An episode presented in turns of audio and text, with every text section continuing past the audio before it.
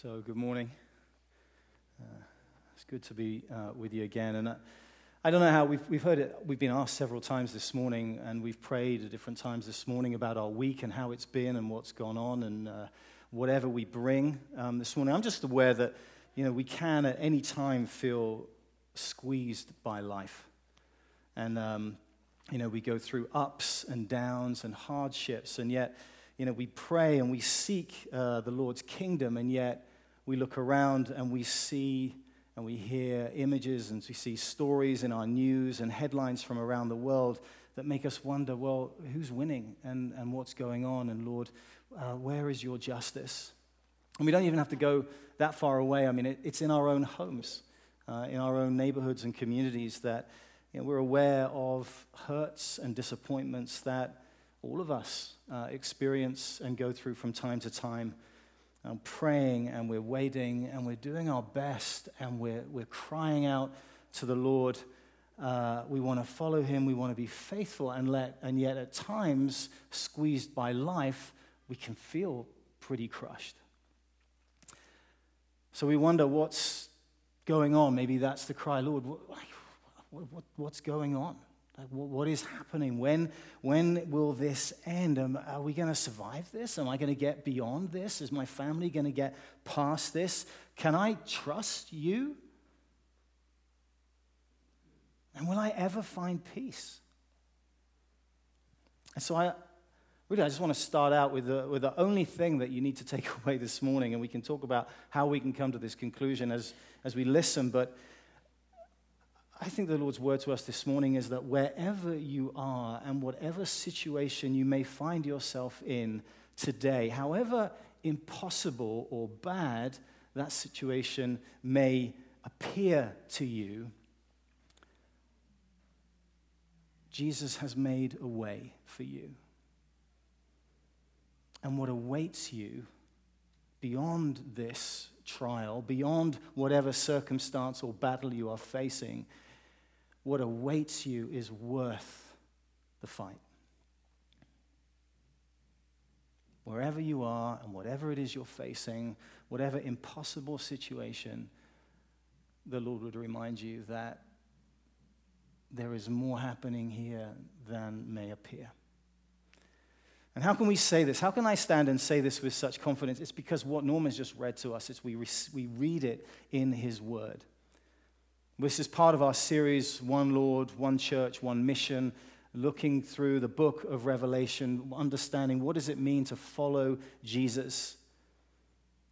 And we know that it's written to a specific people in a specific circumstances, particular time. In this case, Christians living under the tyranny of Rome. But it's, it comes to us as a book of encouragement. It's an opportunity for us to see our present reality in the light of what is unseen and yet no less real. The Revelation is a, a book that is about unveiling what is unseen to remind us that not everything is as it seems.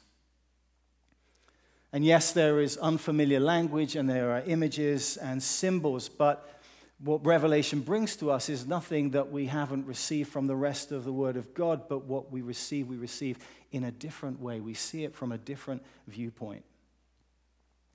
So, as we come to chapter 7, I'd asked if Norm would read just the end of chapter 6, um, and actually just the end, because chapter 6 is pretty heavy. Right? So this is a heavy chapter, and often, if, you know, we'll skip past it. It's like, oh, who can?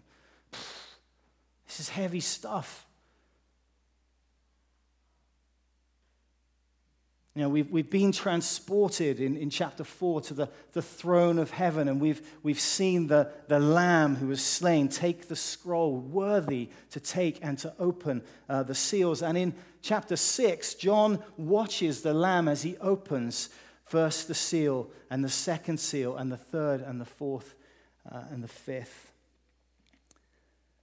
and the sixth. And each one in turn unleashes war and death and exploitation, and we see injustice and famine and disease and martyrdom. And in the last few verses, we see the unraveling of creation itself. the earthquake, the sun became black as sackcloth, the moon became like blood, the stars fall from the sky to the earth, fig tree sheds its winter fruit, shaken by the gale. The sky vanished. And then we read in 15 the kings of the earth and the great ones, the generals, rich and powerful, everyone, slave, free, hid themselves in the caves and among the rocks, calling out to the mountains, Hide us For the great day of wrath has come. Who can stand? Who can stand? And that's the question. That's the question that we might ask, like, uh, can I, can I stand this? Can I? This is, the, this is the word that John would want to bring to us, that the Lord would want to bring to us, that who can stand as a word of encouragement that whatever we are going through, whatever situation, whatever circumstance, Jesus has made a way for us. See, I think what's written in chapter 6 doesn't sound like what we signed up for. Like, oh. You know, if I'm, if I'm following you, Jesus, why do I have to go through all of this stuff? I mean, I'm doing this. Don't I get that? And yet we see too often good and godly men and women and children suffering through sickness and disease, through premature death, death of those we love who are dear to us. We see injustice, we experience betrayal, we are victims of deceit, we, we, we suffer like many broken relationships. And so, if your week has felt like a battle, the news is it's because it is. If it feels like a battle, it's because it is. Because since the coming of Jesus, since his, his birth, his life, his ministry, death, resurrection, ascension, since the Spirit has been poured out, the kingdom of God is coming and has come. And what we see as the kingdom comes is a clash of kingdoms. We pray, don't we? Lord, we want to see your kingdom come. We want to extend your kingdom in our city and around the world. Use me, use us in our neighborhoods. But when we seek the extension of God's kingdom, when we pray, Lord, your kingdom come, kingdoms collide as evil tries to assert itself against the rule and the reign of God. And this is what we see written here. So we ask again who can stand? Are we going to make it? Can we? Is it possible that in the midst of all this that we can find peace in such tribulation, or, or what that word means, of such crushing pressure? And actually, so what we read here of what John sees and hears in chapter 7, it's what he it's what he hears next. It's not what happened next. Actually, all of that we read here in, in, in chapter 7 is what happens before chapter 6, is what happens before the seals uh, are opened. Before the terror is unleashed, John sees four angels standing at the four corners of the earth, holding back the four winds of the earth to the, the covering of the whole earth, that no wind might blow on earth or sea or any tree. And then he goes on to say he saw another angel ascending from the rising of the sun with the seal of the living God. And he called with a loud voice to the four angels who had been given power to harm earth and sea, saying, Do not harm the earth or the sea or the trees until we have sealed the servants of our God on their foreheads. Now, what does it mean to be sealed by God? Well, in Old Testament secular culture, slaves were sealed on their foreheads. The name of their owner was branded on their foreheads. It was a, a mark of ownership and it was visible to all. Although John doesn't explain the meaning of sealing here, we see it later in Revelation 14. He does say that those who are sealed have the name of the Lamb and his Father on their foreheads. On their foreheads. It's not literally that we have Jesus and Father God on our foreheads, but it's his character, his personality, his being imprinted into our being. So, in other words, to be sealed with the seal of the living God is to have his character and personality written into our hearts and into our minds. So this is what Paul is talking about when he reads when we read through Ephesians. In him you also when you heard the word of truth the gospel of your salvation and believed in him were sealed with the promised Holy Spirit. And later on in Ephesians 4, do not grieve the Holy Spirit of God, by whom you were sealed for the day of redemption. And later in 2 Corinthians, it's God who establishes us with you in Christ and has anointed us, and who also has put his seal on us and given us his spirit in our hearts as a guarantee. See, in Jesus, we are sealed and set apart. We're not spared the tribulation, but we are secure in it because we're sealed by God. Jesus said, In the world you will have tribulation, you will have trouble, but take heart, I have overcome the world. And so, again, in answer to the question of those that cry out, who can stand? We see John provide an answer. Those who have been sealed by God. And who are they? John writes. I heard the number of the sealed 144,000 sealed from every tribe of the sons of Israel. Now, here's the thing when we come through Revelation and this genre of writing that we know that we don't take the numbers literally. This is not like a, a historical, statistical number that we're reading, but it's full of symbolism. It's not a literal number, and neither is this a literal tribe that John is describing. 144,000 seems a very tidy number, and it is, because it, it, it represents 12,000 from every tribe of the sons of Israel. Well, and in this apocalyptic genre, numbers matter. And 12 is significant. It represents the 12 tribes, but also we might see the 12 apostles. And so, representing God's covenant community. God's covenant community, and that community that was intended uh, for the Jews, not intended for the Jews alone, but through the Jews for all that would call on the name of the Lord Jesus. And beyond that, we have 12 times 12 times 10 times 10 times 10. 10 is a symbol of completeness, of divine perfection. So 144,000, 12 times 12. So God's covenant community times 10, divine completion times 10, even more. And this is a very big number. So God's purpose, God's, God's plan has been fulfilled. His covenant, his covenant community has been extended and this is a very big number. It is a, a complete number, a number so big that it can't be counted. This is not a literal number, it's not a literal tribe. But John writes every tribe of the sons of Israel. How, how many of you, when Norm was reading that, thinking, oh, what a shame we couldn't have just skipped over the genealogy? Like, oh, do we have to read through all of those? And, and, you know, maybe some of us, some of us as we're reading through our Bibles in the year and we're doing our reading plans, we might get to those chapters and we think, oh, this is going to be a quick one. Because it's just like, oh, it's all right. But this one, actually, if we skip through it, we're going to miss something very significant that John wants us to understand, that the Lord wants us to understand as he's revealing um, to John.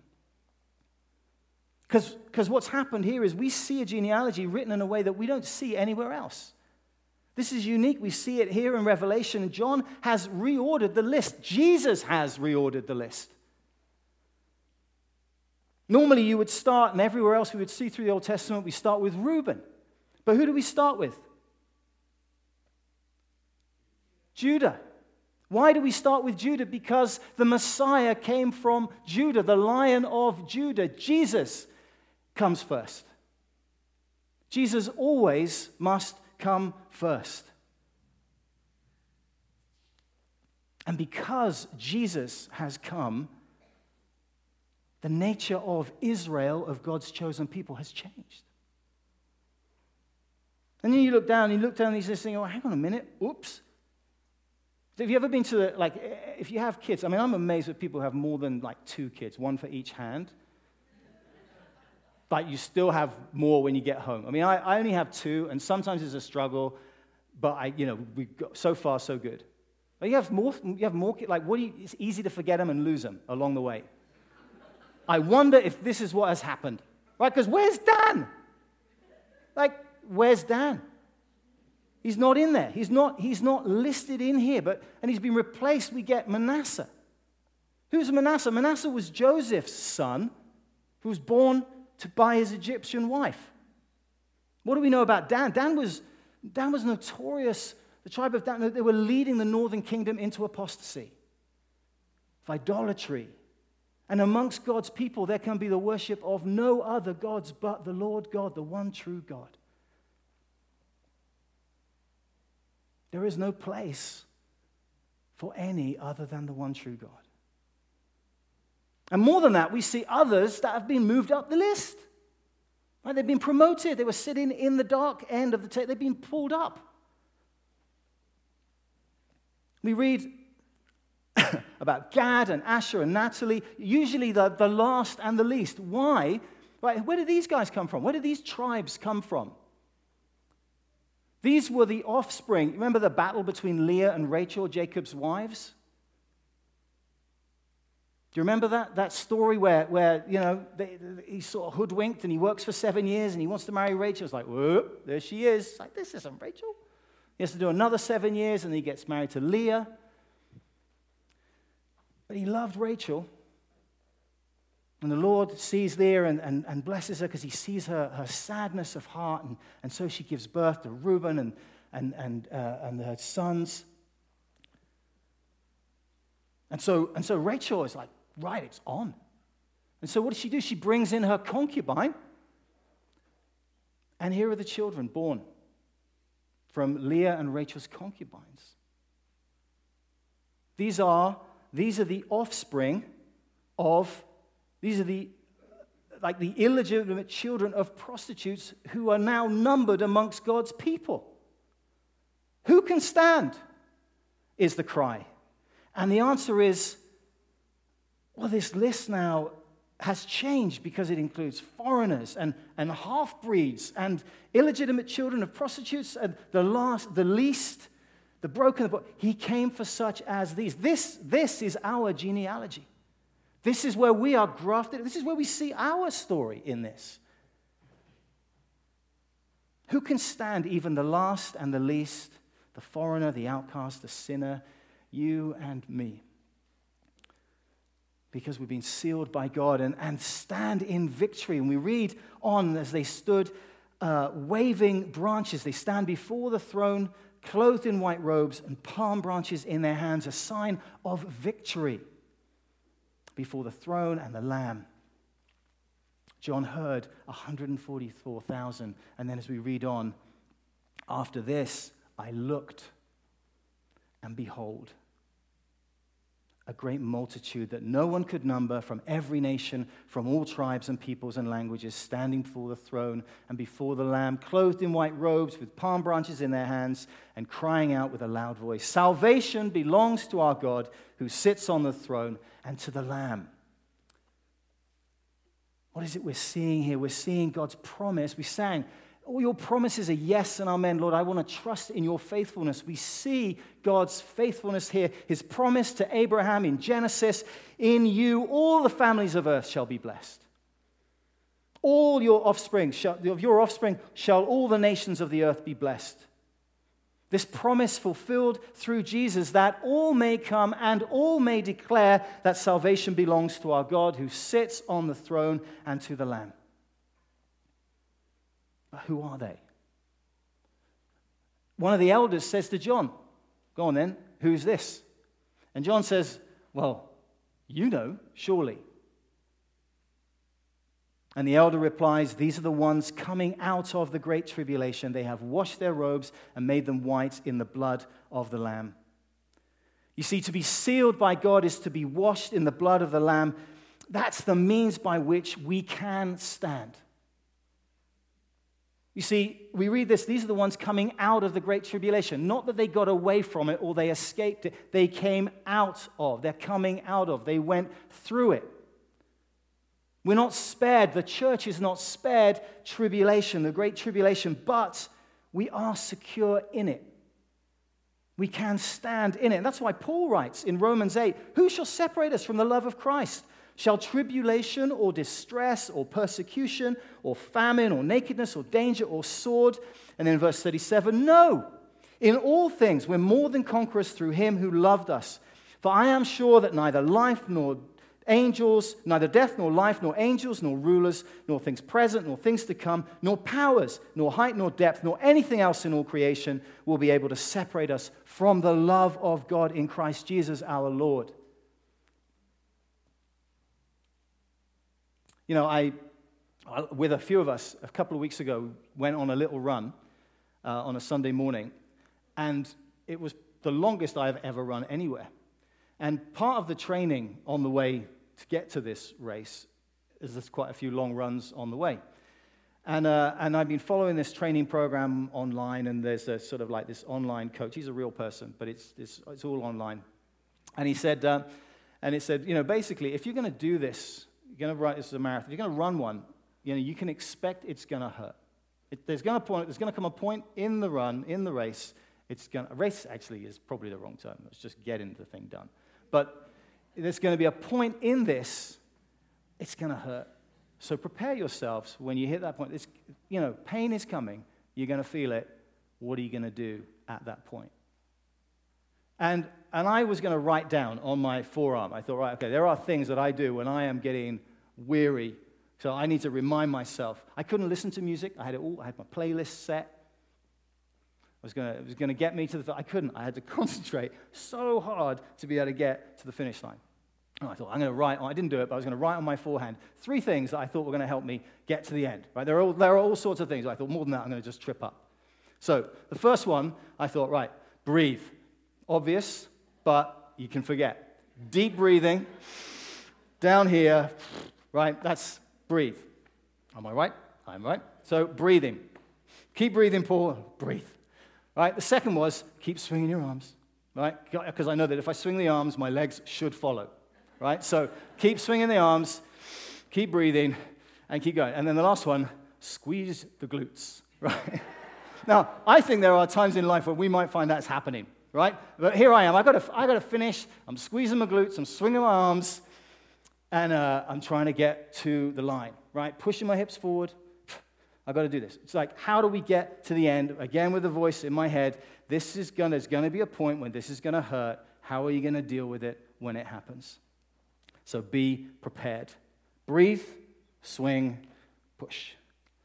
See, we've heard it. I mean, Paul writes often about how following Jesus, this life of faith, is like running a race, right? And how we push through and how we train our bodies and and, and we keep running. And you know, we can keep running. We can stand up under whatever crushing pressure we might find ourselves under and not compromise our faith.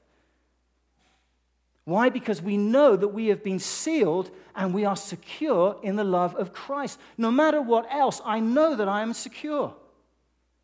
I know that Jesus has me. I know that He loves me. I am sealed in the love of Christ. I am sealed by his blood. I am washed clean by the blood of the Lamb. Because of what Jesus has done on the cross for me, I've, I've been set free. I'm cleaned. I've been, I've been washed of my sins. When it comes to that final judgment, it's made on the cross.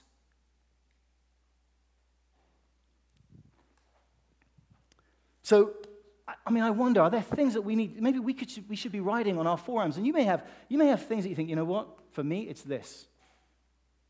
For me, it's this. You're thinking about, well, my glutes are going to help me. Like, like, what are you going to write down? Like, what is it that's going to get you? How is it you're going to keep running through the hardship, whatever situation, whatever circumstance it is you find yourself in? And I, you know, I thought, I'm going to write, I, I thought, I'm going to just keep it to three things. Keep it simple. And so I'm just going to give you three things, and there could be others, but here are three things that I think we might want to do. Whatever marathon we're running this week, whatever marathon we are in, and it, you know, this is a long process. What do we have to do? The first one is we need to praise. There are three P's here. We're going to praise. We praise because Jesus' blood has washed and cleansed us from all our sin.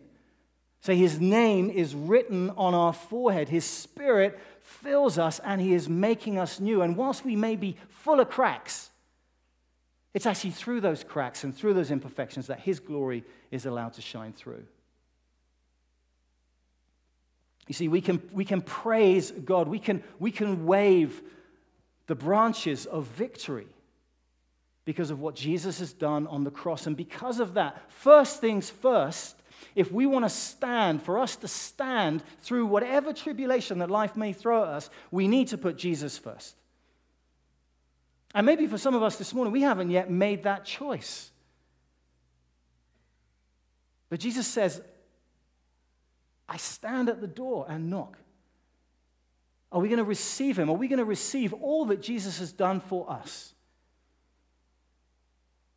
That we would worship him and put him in his rightful place, to see him, the throne of God, before the throne of God, victorious.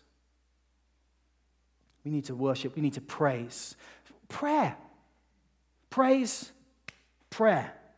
It's obvious, really, right? What are you doing? Pray and read your Bible. Well, pretty much. Prayer.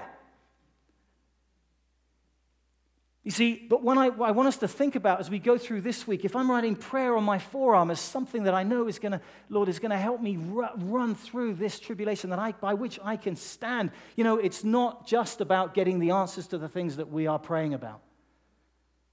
My wife, Alessandra, was reminding me of something she'd read uh, that Rick Warren was talking about. What are you know, the ways in which God answers our praise? Yes, not yet, or you're kidding, right? Right, so, but it's, but it's much more than just, Lord, would you do this for me? I mean, he does say, bring your request, bring your needs before me. But it's so much more than that. And what if we were to understand our prayer as an opportunity for us to, to grow in intimacy and fellowship and to know His power and His presence at work in our lives? You see, through prayer, God invites us to become co laborers with Him in ushering in His kingdom. Things are not as they seem. Jesus is on his throne, and so we say, Lord, your kingdom come, your will be done on earth as it is in heaven. But if we're going to pray that prayer, we have got to know that there's going to be a clash of kingdoms, and we're going to find ourselves in the middle of it. So, are you ready? Because through Jesus, we can pray that prayer with boldness and courage because we can be confident that we are secure in the blood of the Lamb. We praise Jesus and we put him first. We seek his presence and we need his power and we pray that we would get his perspective. And, and we move our prayers beyond our own needs. We pray for the world, we pray for those around us, and what a difference that makes to our perspective, even. Make a point this week, even as you guys, I'm going to pray. Prayer is a thing. But you know what? I want to seek the Lord, but I want to seek his kingdom in the life of my neighbor. I want to seek the Lord's kingdom. I want to pray his kingdom in my classroom, in my school. I want to seek his kingdom in my workplace. Come, Lord Jesus. Praise Jesus pray to Jesus. And in so doing, we find we have a new perspective. We need to allow God to give us his perspective. That's where Paul again writes in 2 Corinthians 4 We're hard pressed on every side, but not crushed, perplexed, but not in despair, persecuted, but not abandoned, struck down, but not destroyed. And then verses 16 to uh, 18. Therefore, we do not lose heart. Though outwardly we are wasting away, yet inwardly we're being renewed day by day. For our light and momentary troubles are achieving for us an eternal glory that far outweighs them all. So we fix our eyes not on what is seen, but what is unseen, since we have since what is seen is temporary, but what is unseen is eternal. We can stand because we can be we, are, we know that we are secure in the blood of the Lamb. We have been washed in the blood of the Lamb. And in so doing, we, not only do we have assurance, but it should fire us up. It fires us up that we can live boldly and courageously for Jesus because when I pray your kingdom come and when I'm going to share about your love, there may be people that will rear up against me. But Lord, whatever comes against us is worth it. Because we got these two pictures of what you've done and what we're living through now, and the strength to persevere and the courage to go forward, and we have the hope and the promise of what is to come. Well, we will stand face to face with the Lord Jesus.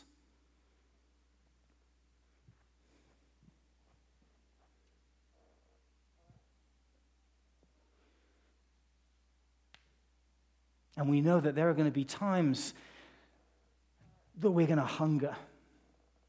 And there are going to time, there'll be times when we thirst. And there are going to be times when we weep and when we grieve and when we suffer pain and disease and sickness and deceit and betrayal and hurt.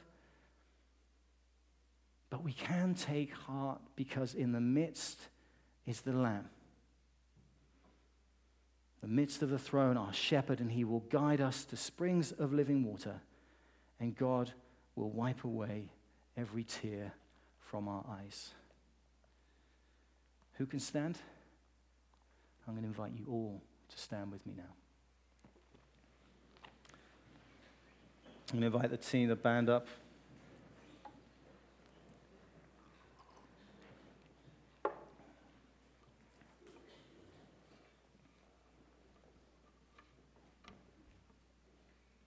Above all, remember this whatever situation, whatever circumstance, whatever impossible, heartbreaking, crushing circumstances you might find yourself going through today, Jesus has made a way for you. Jesus has made a way for us where we can find comfort and peace and shelter. And he promises to wipe away every tear. And here's the great thing.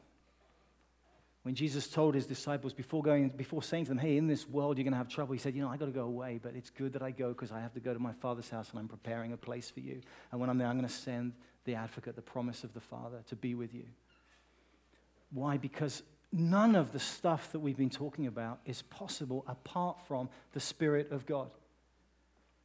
You see, it starts with a worship of Jesus to say, Jesus, I choose to put you first in my life. I surrender everything to you. And Paul reminds us that no one can say Jesus is Lord except in the Holy Spirit. You see, we can't, for us to be able to put Jesus first and to praise him, to be able to pray to him, we know, we know that Jesus has brought us and he's clothed us in white to the throne before the Lamb as victors. But we can't, we can't pray to, when we pray to God, it's a work of the Spirit in us.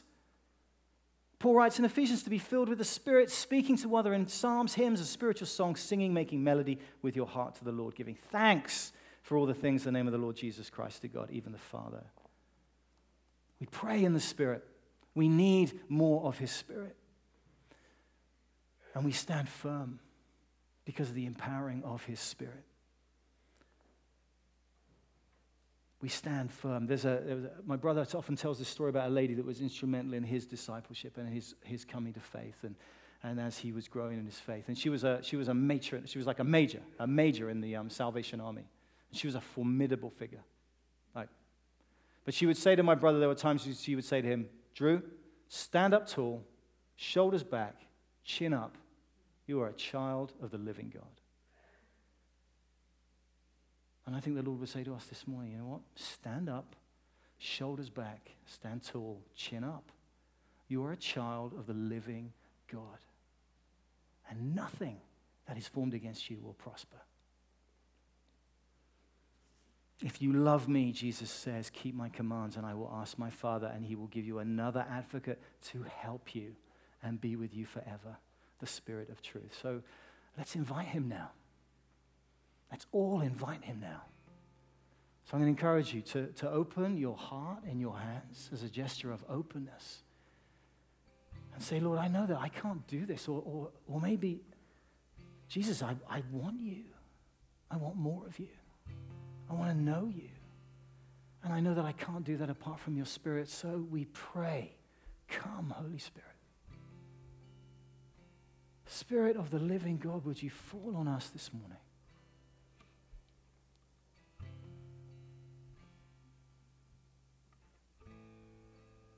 And to receive Him, say thank you. Just in the silence of your heart, thank you, Jesus. Thank you, Jesus. Come, Lord Jesus, more of you. More of you, Lord. You fill us? Would you release songs of worship, Lord? Would you release the gifts of your Spirit in this church? Rain down on us, Lord. Give us that boldness, Father. Would you give us a courage and a confidence that you have formed us to overcome? And you have enabled us to overcome, that in you we can stand. And no matter what circumstance we may find ourselves in, no matter what situation, what crushing pressure we are experiencing, Lord, you are enough and you are with me and you are here.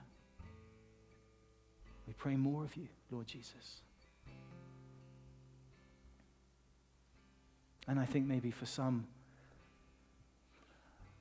maybe for many more of us than we might even think or imagine, the Lord would fill us again as we struggle with the drive of this world, as we attempt to stand firm and faithful to Jesus. Lord, would you fill us that we might stand strong in the face of temptation? Lord, don't let us compromise our faith. Lord, strengthen us because we know that beyond all of this, we will stand before you face to face.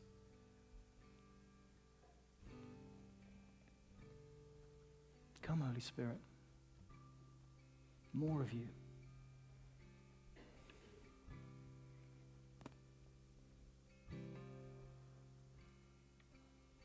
More of you, Lord. Oh, Lord, we need you. We know that we cannot do this. We, we carry this treasure in jars of clay. Lord, the world doesn't need to see us trying to be perfect. It needs to see you. It needs to see us fully charged and alive in you. We need more of you. Change us, Lord. Come, Lord Jesus. More of you, Lord Jesus.